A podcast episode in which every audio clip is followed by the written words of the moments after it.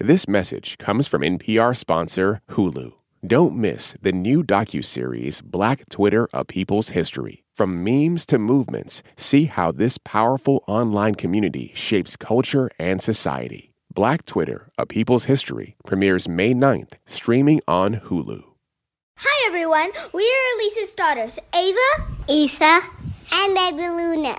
This week on the show, science reporter at member station KPCC, Jacob Margolis, and the host of Good Luck America and a writer for Vanity Fair, Peter Hamby. Let's start the show. Hey y'all, I'm Elise Hu in for Sam Sanders.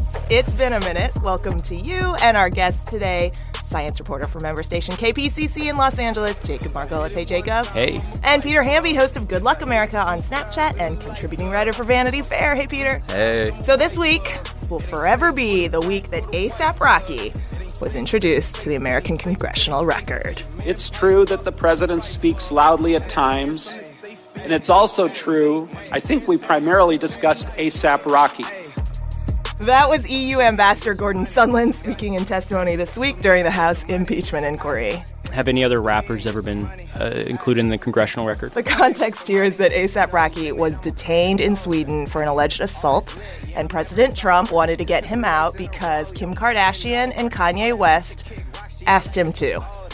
That's a real sentence. They have a hard line into the White House these days. And now you're hearing No Limit, the 2018 hit by G-Eazy featuring A$AP Rocky. Yay! Okay, time to unpack the other news of this week. Each week we ask our guests to describe their week of news in three words. Peter, you're up first. Your three words? My three words, Elise, are Democrats talking abortion. As you know, or might not know, because the ratings weren't great, there was a Democratic debate this week. Host Rachel Maddow asked a very important question of Elizabeth Warren. Just this weekend, Louisiana reelected a Democratic governor, John Bel Edwards. He has signed one of the country's toughest laws restricting abortion. Is there room in the Democratic Party for someone like him, someone who can win in a deep red state, but who does not support abortion rights? Senator Warren. Look, I believe that abortion rights are human rights. I believe that they are also economic rights. Warren dodged the question. So did Cory Booker. So did Bernie Sanders. The question of whether Democrats should support Democrats in the South, like John Bel Edwards, the now second-term governor of Louisiana, I do think there's a better answer to that question than just saying I blanketly support abortion and I'm not even going to humor Democrats who oppose it. I interviewed Stacey Abrams a few months ago. She ran for governor in Georgia. She lost. But she's a Southerner, right? Like, right. She's a progressive hero, but she's a Southerner also. And her answer to me when I interviewed her on my show for Snapchat was that I oppose what John Bel Edwards thinks about abortion. I would argue with him till I, lose my voice. But I would rather have a Democrat in office than a Republican who's going to kick 500,000 people off Medicaid, than a Republican who's not going to support education funding. And I do think that right now, one of the challenges of the Democratic presidential primary, again, it's a primary, but they're talking to Democrats and having fights about taxing the wealthy and splitting hairs over health care. Who's talking to the larger country as a whole? How can Democrats grow the tent? President Obama has been talking about this actually in the last few weeks, that Americans are kind of more interested in incremental progress than revolution, and Democrats can't be consumed by purity tests. But are there that many Democrats in the South left, especially because so many of them have more socially conservative positions? I think it's probably folly to think that Democrats are going to recapture state legislatures and federal seats in the South, but it's a margins game and it can matter. Think about Doug Jones in Alabama. Think about Bashir, who just won the governor's seat in Kentucky against Republican Matt Bevin. Those are flawed Republican opponents that both those Democrats ran against, but they were elected to 4- and 6-year terms in these states, partly by motivating base Democrat voters, but there are still persuadable voters out there in this country. And just to pivot back to the presidential race again, 8.5 million people in the last election switched their votes from Obama to Trump. 2.5 million people switched their votes from Romney to Clinton. People change their minds and can be persuaded. And I think heading into the next election season, I think Democrats need to be a little more mindful about growing the tent. And it's so crazy because the Democratic Party has traditionally been known as the party of the big tent. And so what does that tent look like now? I guess it sounds like you're saying there's, because of these purity tests, there's some tension there. Well, sure. I mean, right now, again, they're speaking to base activists in Iowa, in New Hampshire, these early caucus and primary states. They need to get fired up Democrats out to vote for them. That's the game. That's the ball game in the primary, right? But go to South Carolina, where you and I have both spent a lot of time covering politics. Mm-hmm. There are your sort of croaky-wearing white bros around Charleston, right, who are a little more moderate. There's also African-American voters who are much more culturally conservative than a lot of Democrats actually think they are. And they go to church every weekend. They have questions and can be queasy about this stuff. Yeah. Again, there are lots of voters around the Democratic primary who aren't just living in Iowa right now. And I think that once you get past Iowa, you have to talk to them and persuade them. Jacob, did you watch the debate on Wednesday? I actually did not. Fatigue? I did not. You know what? I think I had childcare duties, and I just kind of had to take care of that stuff. I've also been pretty sick. Also, the debate happened on the impeachment Sondland day, the big, long, Gordon Sondland. Yeah, I kind of tuned into that throughout the day as well. Peter Hamby, how is impeachment playing out in the competitive states where you have been on the ground? What's interesting is that, one, you mentioned that long impeachment day and debate day. TV ratings for these things are bigger than normal for cable news. They're actually not that great, though. 11, 12, 13 million people are tuning in every day, right? That's a fraction of the country who's watching this stuff happen live. But that's huge for cable news. And do they stick around all day, like through all those hours? I don't think normal humans are. Okay. It's tough to measure, but no. Elise, that's big for cable news. That's an incredibly low bar.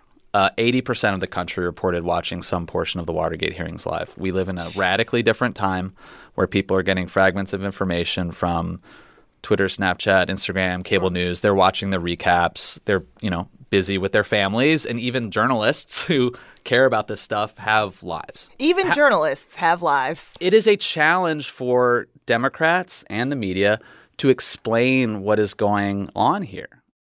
Jacob Margolis, you're up. Your three words? My three words are shootings feel normal. And this is obviously talking about the shooting in Santa Clarita last week, of which I went out to go cover. And they don't feel normal, obviously, in that they feel okay. But when I actually went out that night to a memorial for one of the students at Central Park in Santa Clarita, and talking to the students, I was struck by a number of things. First off, I asked them, when you first heard about the shootings, like when you were in school and you heard that they were happening, what did you do? How did you respond? Did the active shooter drills help? Jeez. And it was really interesting to hear their responses. And so immediately, entire classrooms, basically everyone moved to barricade themselves. They shut off the lights. They grabbed weapons. And they then proceeded to text and DM loved ones and friends, assuming it was going to be possibly the last messages that they sent. And there's no drill that can prepare you for that. And I asked them, did you go through that process because of the active shooter drills? And they all said, basically, no, not really. The active shooter drills made it so that it felt a little less kind of foreign to us, and it felt like it was more for the teachers to kind of keep things organized. But for all of them, it really came down to shootings are so common. We talk about them so much in the media. They happen so much in America that they knew instinctually like what they needed to do and that they might need to fight. And it's not just these kids that are victimized by the lack of feeling of safety, right? It's almost, the fact that all kids have to prepare for shooter situations means that there's this kind of subterranean fear at all times. And that's another part of this, is that I asked them, why Santa Clarita? Why your town? And just trying to understand, was the community, is this something that kind of felt like it was bubbling beneath the surface? And all of them said, like, why not Santa Clarita? Like, none of us are surprised that this happened. We knew that something like this could happen. And, at the park that night, what was interesting to watch and what was kind of heartening was that when the media wasn't bugging them, including myself, they were all sitting in circles and laughing and crying and talking and comparing Snapchat and Instagram DMs and trying to understand exactly what happened and how they were supposed to process this going forward. And I stayed there until all of them went home. And I kind of watched that normal high school thing where it's like kids trying to find rides, who are they going to hang out with, that sort of stuff. And part of me was like, they absolutely went through an unimaginable trauma that they're going to have to contend with for the rest of their lives. But to have that community and have those fellow students that you can go through that with, that you could talk about those feelings with, is also really important. And I hope that anyone who needs help obviously gets it. Jacob, thanks for sharing. Thank you. You're listening to It's Been a Minute from NPR, the show where we catch up on the week that was. I'm Elise Hu in for Sam Sanders, here this week with Jacob Margolis, science reporter for Southern California Public Radio, and Peter Hamby, who writes for Vanity Fair and hosts Good Luck America on Snapchat. My three words are a pun. We not working. Oh, he gets my pun. I got it. Oh, okay. It took a minute. It took a minute. Yeah. WeWork announced it was laying off 2,400 employees this week. It's about 20% of the global staff, all part of the ongoing fail of WeWork, which was once valued at nearly $50 billion. Investors were sold with a lot of lofty talk about community and millennials changing the way we live and work by a guy named Adam Neumann. He famously wooed the Japanese gazillionaire Masa Son from SoftBank, who is the head of the largest tech investment fund in the world, to give him $4 billion in investment after a 12-minute meeting. As someone who works for a tech company and has gone through an IPO, really sympathize with these employees. It's really easy to buy into a mission and a culture of a place like that and really believe in it, especially at a place like WeWork when you can kind of actually see it every day. Like you can go to these spaces and see people doing things. I have talked to a couple of people who work in tech who were just saying that WeWork was basically an investment in real estate. Mm-hmm. Yeah. Right? It just feels like so emblematic, though, of this scammy culture that we're growing up in. Mm-hmm. Or that millennials have kind of come into our 30s with Theranos, with politicians. The cult of personality and believing that someone is a god. Mm-hmm. And Adam clearly was not and is not. And I don't think anyone is. And I think we give a lot of these CEOs a lot more, you know, some of them are clearly good business people, I guess, and have invented interesting technologies. But the cult of the Mike Isaac. Founder. Yeah, the cult of the founder is clearly detrimental to plenty of people. Our culture and our media celebrated tech and tech founders for the last 15 years. Yep. And investors and founders, as much as they are heralded in our culture and have been for the last decade, are flawed people too. And there just needs to be much deeper skepticism on a human level, but also on a media level. Jacob, any final moral? So I've interviewed a couple of decent-sized tech people, and when they came into the room, their press people, were kind of bowing down and, really praising them. And they had this air about them that they were kind of better than everyone. And I'm curious for you, as someone who's covered so much tech, did you see that often too, like as a journalist? And how do you handle something like that, where you have to get through that cult of personality, that kind of the cult of the founder? Well, we've been through this arc now, right, where they were really celebrated. Back when I was covering technology in 2013, 2014, everybody believed Elizabeth Holmes. And Facebook was great, And so now, 5 years later, we're in a totally different reality where we're seeing everything kind of in full color. But yeah, it was kind of the same thing. These folks are roll deep. They have a lot of people around them whose economic interests are tied up with the company doing well.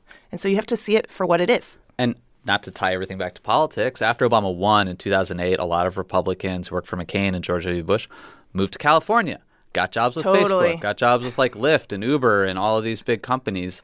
When these founders travel and talk to reporters, they are rolling deep with not just staff, former political staff who want to create photo ops, who do rapid response, who do crisis communications. Like it is a very thick wall for people to punch through to get to the real core of who these people are and what these companies do.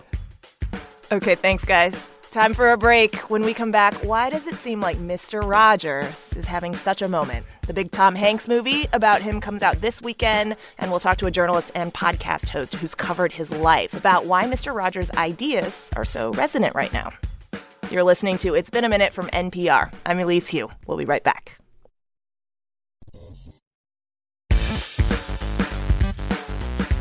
This message comes from NPR sponsor, Burlington Stores. Many people go without a winter coat to keep them warm, but Burlington wants to change that with Burlington's annual coat drive, hosted in partnership with Delivering Good.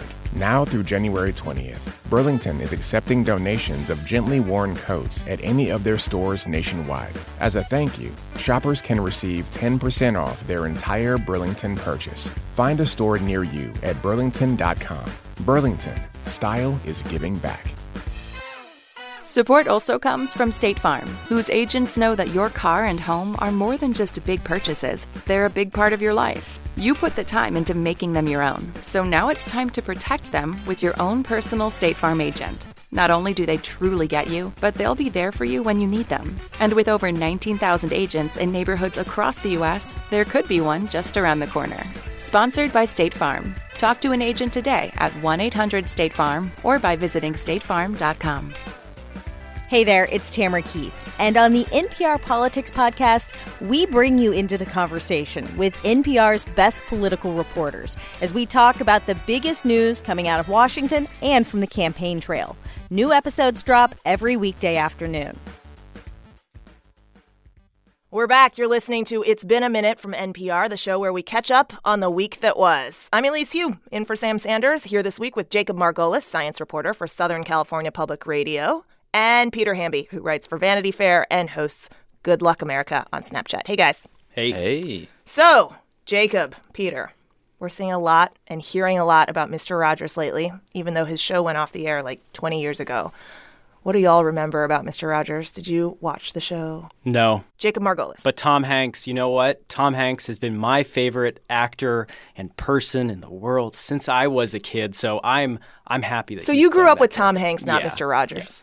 I certainly watched Mr. Rogers when I was young, but I don't have a memory of it. Huh.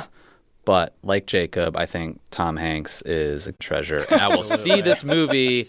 Also, because Matthew Rhys from The Americans is in it. And he's the best. And I adore him. That Tom Hanks film we're talking about is A Beautiful Day in the Neighborhood. It's out this weekend, starring Hanks as Rogers, based on the real-life friendship between Mr. Rogers and a journalist profiling him, who will be played by Matthew Rhys. That's on the heels of last year's documentary, Won't You Be My Neighbor?, about the life and work of the children's TV host. And, naturally, a podcast is out now that goes deep on the man, too. It's called Finding Fred. It explores who Mr. Rogers was, what he stood for, and his most enduring messages. Writer and author Carvel Wallace is the host, and we got into why he thinks we're enjoying this Mr. Rogers moment.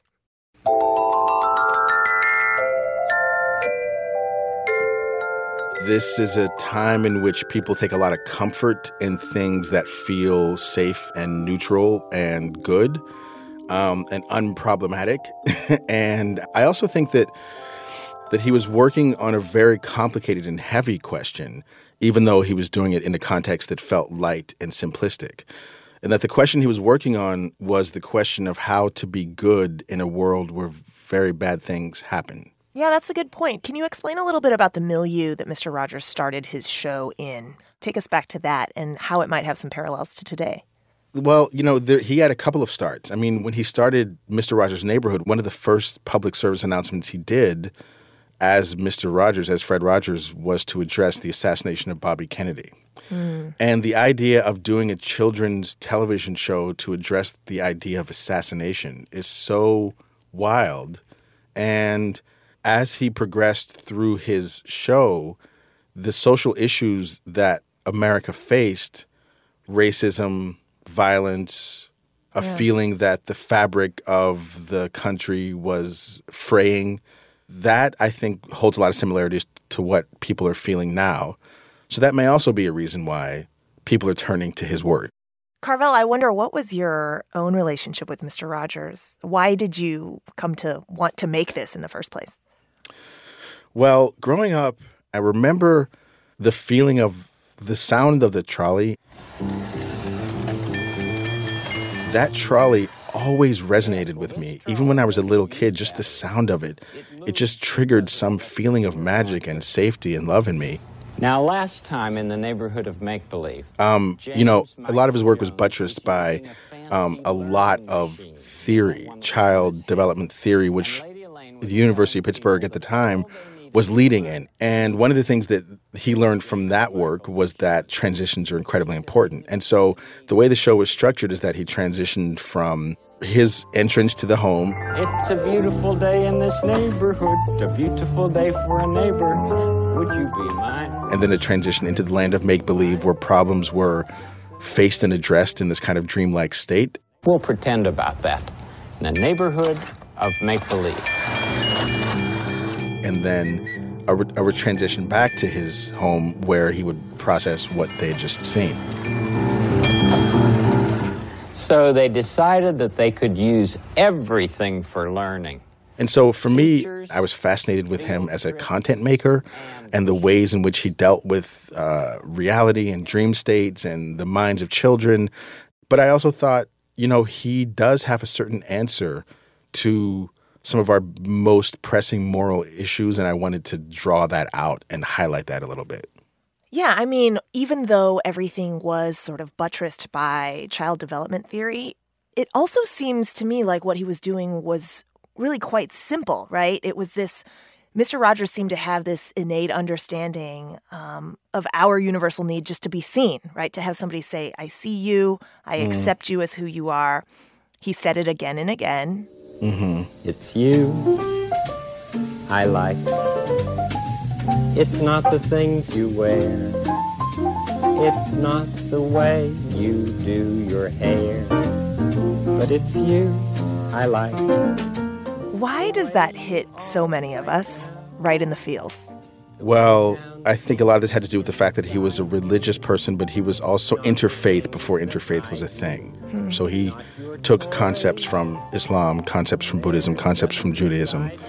And one of the universal things he found, I think, was that he believed that a great deal of our destruction and destructive behaviors come from a fundamental feeling that we are not worthy of love, that we don't have value unless we acquire things and take things from other people and defeat things. The way you are right now, the way down deep inside you, not the things that hide you, not your toys, they're just beside you. But it's you I like. And so I think that he arrived at this idea that it would be helpful then if, starting when we were very young, if I could help children feel loved and seen and accepted. I hope that you'll remember, even when you're feeling blue, that it's you I like, it's you yourself, it's you. What do you think Fred Rogers would tell us if he were with us today? You know, I've asked a lot of people that question in the course of our reporting, and everyone who ever knew him has declined to answer that question. And I take that seriously. I do think that he could only do so much. Yeah. And he left it with us to do what we can do. And, you know, he had a vision for television. You know, like he turned on TV when it was new and people were getting hit in the face with pies and kids were being sold soda. And he said, this is absurd. TV shouldn't be like this. It should be this other thing where you visit with the viewers and you see them and they see you and you're honest with them and you're connected with them. And as it happened, he was very successful doing that, but TV did not follow his lead. No, everything else in children's television went the opposite direction. Yeah. So he was really swimming upstream in almost every sense. And I think people, because we have unhealed children that live in us that were not seen and that were not loved, I think we're still looking for a child's solution to being an adult. So perhaps what he might tell us is that, and he said this is something that he said in the last thing he ever did on television, which was a PSA after 9/11. I'm just so proud of all of you who have grown up with us. And I know how tough it is some days to look with hope and confidence on the months and years ahead. And he talked about two very important concepts. One is the idea that it's a Jewish concept, tikkun olam, which means to be repairers of the world. I'm so grateful to you for helping the children in your life to know that you'll do everything you can to keep them safe and to help them express their feelings in ways that will bring healing in many different neighborhoods. And the second concept that he talked about is that he spoke to adults and he said, I'm so proud of you and who you've become. It's such a good feeling to know that we're lifelong friends. And so even there, he's saying to people, you are free from the burden to have to prove yourself. And so with that out of the way, perhaps you can focus on repairing the world.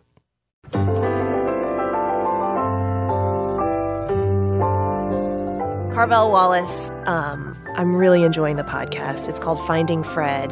Carvel Wallace, thank you so much. Thank you. I really enjoyed this. It's a beautiful day in this neighborhood, a beautiful day for a neighbor. Would you be mine? Could you be mine? It's a neighborly day in this beauty wood, a neighborly day for a beauty. Would you be mine? Could you be mine? A huge thanks again to Carvel Wallace, host of the podcast Finding Fred. We're going to take one more break here, and when we come back, play along with us in Who Said That? It's my favorite part of the week, and see how closely you followed the news of the week. I'm Elise Hu, and you're listening to It's Been a Minute from NPR. Won't you please, please won't you be my neighbor?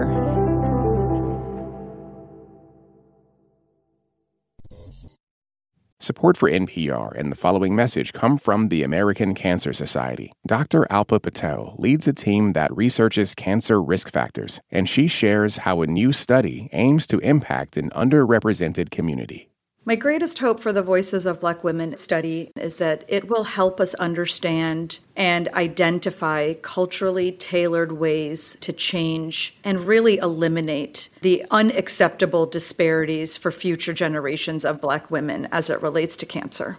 To learn more, go to voices.cancer.org. Support for NPR and the following message come from Rosetta Stone, the perfect app to achieve your language learning goals no matter how busy your schedule gets. It's designed to maximize study time with immersive 10-minute lessons and audio practice for your commute. Plus, tailor your learning plan for specific objectives like travel. Get Rosetta Stone's lifetime membership for 50% off and unlimited access to 25 language courses. Learn more at rosettastone.com/NPR. I know we'd all love the holidays to be this happy, stress-free, joyful time, but let's be real, that is not always the case. NPR's Life Kit is answering your holiday questions and helping you navigate family dynamics all season long. New episodes every Tuesday and Thursday.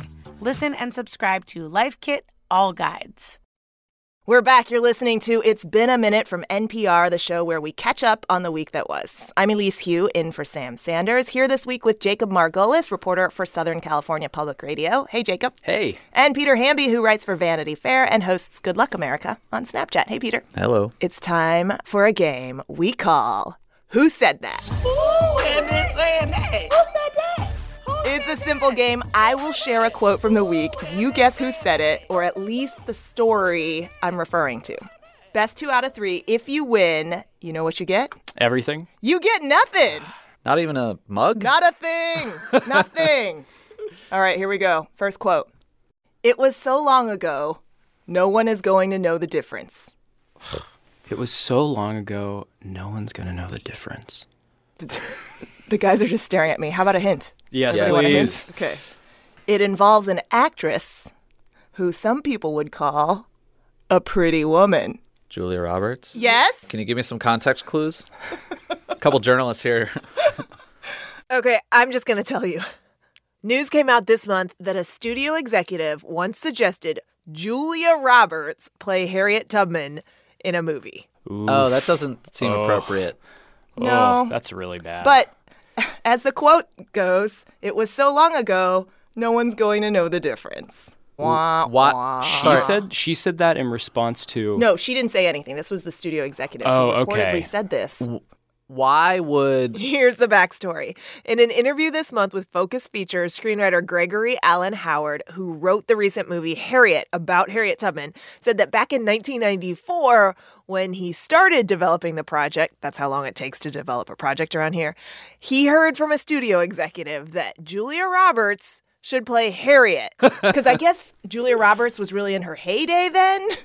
And it was the 90s. And the 90s were like a much less racially conscious time. I mean, that is insane. All right. Y'all got zero on that. It's tied at 0-0. Okay, quote number 2. It has been what I would describe as a constant sore in the family. We all knew him. And I think that if we have a conversation about it, we're all left with the same thing. What on earth happened? Clue, please. Okay, this would have been more effective had I delivered it in a British accent. Oh, is it about Prince Andrew? It was Prince Andrew. Ding! Oh, Prince Andrew said that. Yes. Oh, I thought he was the sore. No, it was part of such a disastrous interview with the BBC about his association with Jeffrey Epstein. Prince Andrew has since withdrawn from royal duties, quote, for the foreseeable future. What was he doing anyway? He's been disappeared, basically. I mean, having started to binge this season of The Crown, my idea of royal duties that you would be dismissed from are like speaking to like factory openings and going to equestrian events. Ribbon cuttings. No one's going to miss Prince Andrew, in other words. Yeah. All right. That one. 1 point to Jacob Margolis. Yes. Okay. Okay. Congrats. 1-0. This is why I came here this morning. Quote number 3. It was not me! 5 exclamation points. Ha! And I didn't hear it when I was speaking. Who said that? Hint, please. He's from California, and he's a lawmaker. Why don't we play the tape? Let's go to tape. Yes, please. Okay. The evidence is uncontradicted that the president used taxpayer dollars to ask the Ukrainians to help him cheat an election. Eric Swalwell. Oh, this is Peter Hamby. Eric Swalwell. This was a fantastic story and a really, like, welcome. Twitter needed the break. Yeah, it was a little bit of a breather from the impeachment hearings this week. The best is that a reporter from BuzzFeed DM'd Swalwell. And Swalwell's like, I've DM'd with him. He's on all platforms. He responds to reporters. He, is on the record denying the fart in her DMs, and she screenshotted it. I think an NBC producer, this was on Hardball on MSNBC, came out and said it was a mug moving across the table. Oh, my God. That did not sound like a mug. No. Do you believe him? It sounded like a fart mug.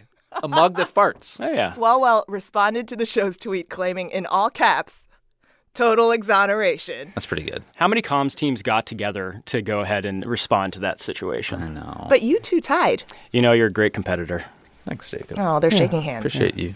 That concludes Who Said That. Now it's time to end the show as we always do. Each Friday, we ask you to share with us the best thing that happened to you all week. We encourage you to brag, and you do. Let's take a listen. This is Melissa in Abington, Pennsylvania.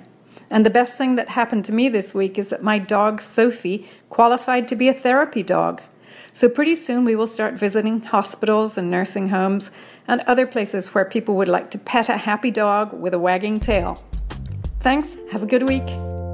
This is Katie, and the best thing that happened to me this week is I passed the California bar exam. Yay! I have 2 small children, and this week I slept through the night for the first time in over a year. The best part of my week was proposing to my best friend on our 2-week vacation in Japan. The best part of my week was that I came home from work, and my 22-month-old daughter asked me, "How was your day?" The best thing that happened to me this week was in my acting class, one of my fellow actors just took the time at the beginning of class to say, "Hey, Cleo, I'm really glad that I know you." This is Barbara from New York. What I'm happy about this week is that my husband is home and doing well after a double bypass and a valve replacement. This is Megan from Nashville, and the best part of my week was getting to save a life by donating a kidney to a fellow animal rescue volunteer.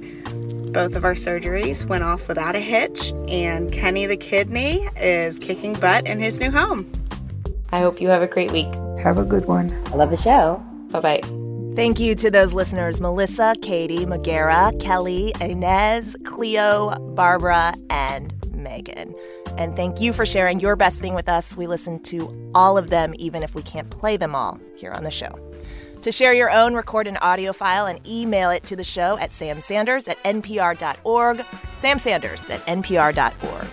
So that's a wrap. I want to say thanks again to our guests for being here today, Jacob Margolis, reporter for Southern California Public Radio. Thanks. And Peter Hamby, who writes for Vanity Fair and hosts Good Luck America on Snapchat. Thanks again, Peter. Thank you, Elise. It's Been a Minute was produced this week by Brent Bachman and Anjali Sastry. Our editors are Kitty Isley and Alex McCall. Our director of programming, Steve Nelson. Our engineer is Josh Newell. And the senior vice president of programming at NPR is Anya Grunman. I'm Elise Hu. Sam Sanders is back next week. Thanks for listening to It's Been a Minute from NPR.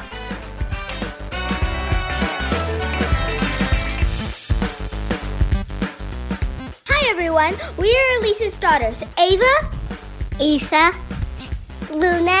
Say, I'm Baby Luna. I'm Baby Luna. Let's start the O. Let's start the O? Let's start the show. Let's start the O. And just say it. Let's not sing it. Let's just say, let's start the show. I can't do so. Let's start the show. Great job.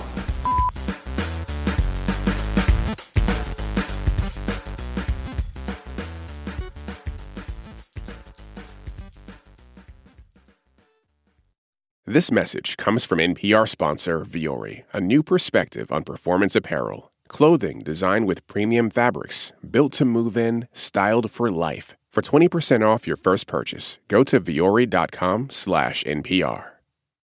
Support for NPR and the following message come from IXL Learning. IXL Learning uses advanced algorithms to give the right help to each kid no matter the age or personality. Get an exclusive 20% off IXL membership when you sign up today at IXL.com/NPR. This election season, you can expect to hear a lot of news, some of it meaningful, much of it not. Give the Up First podcast 15 minutes, sometimes little less, and we'll help you sort it out what's going on around the world and at home. 3 stories, 15 minutes, Up First every day. Listen every morning wherever you get your podcasts.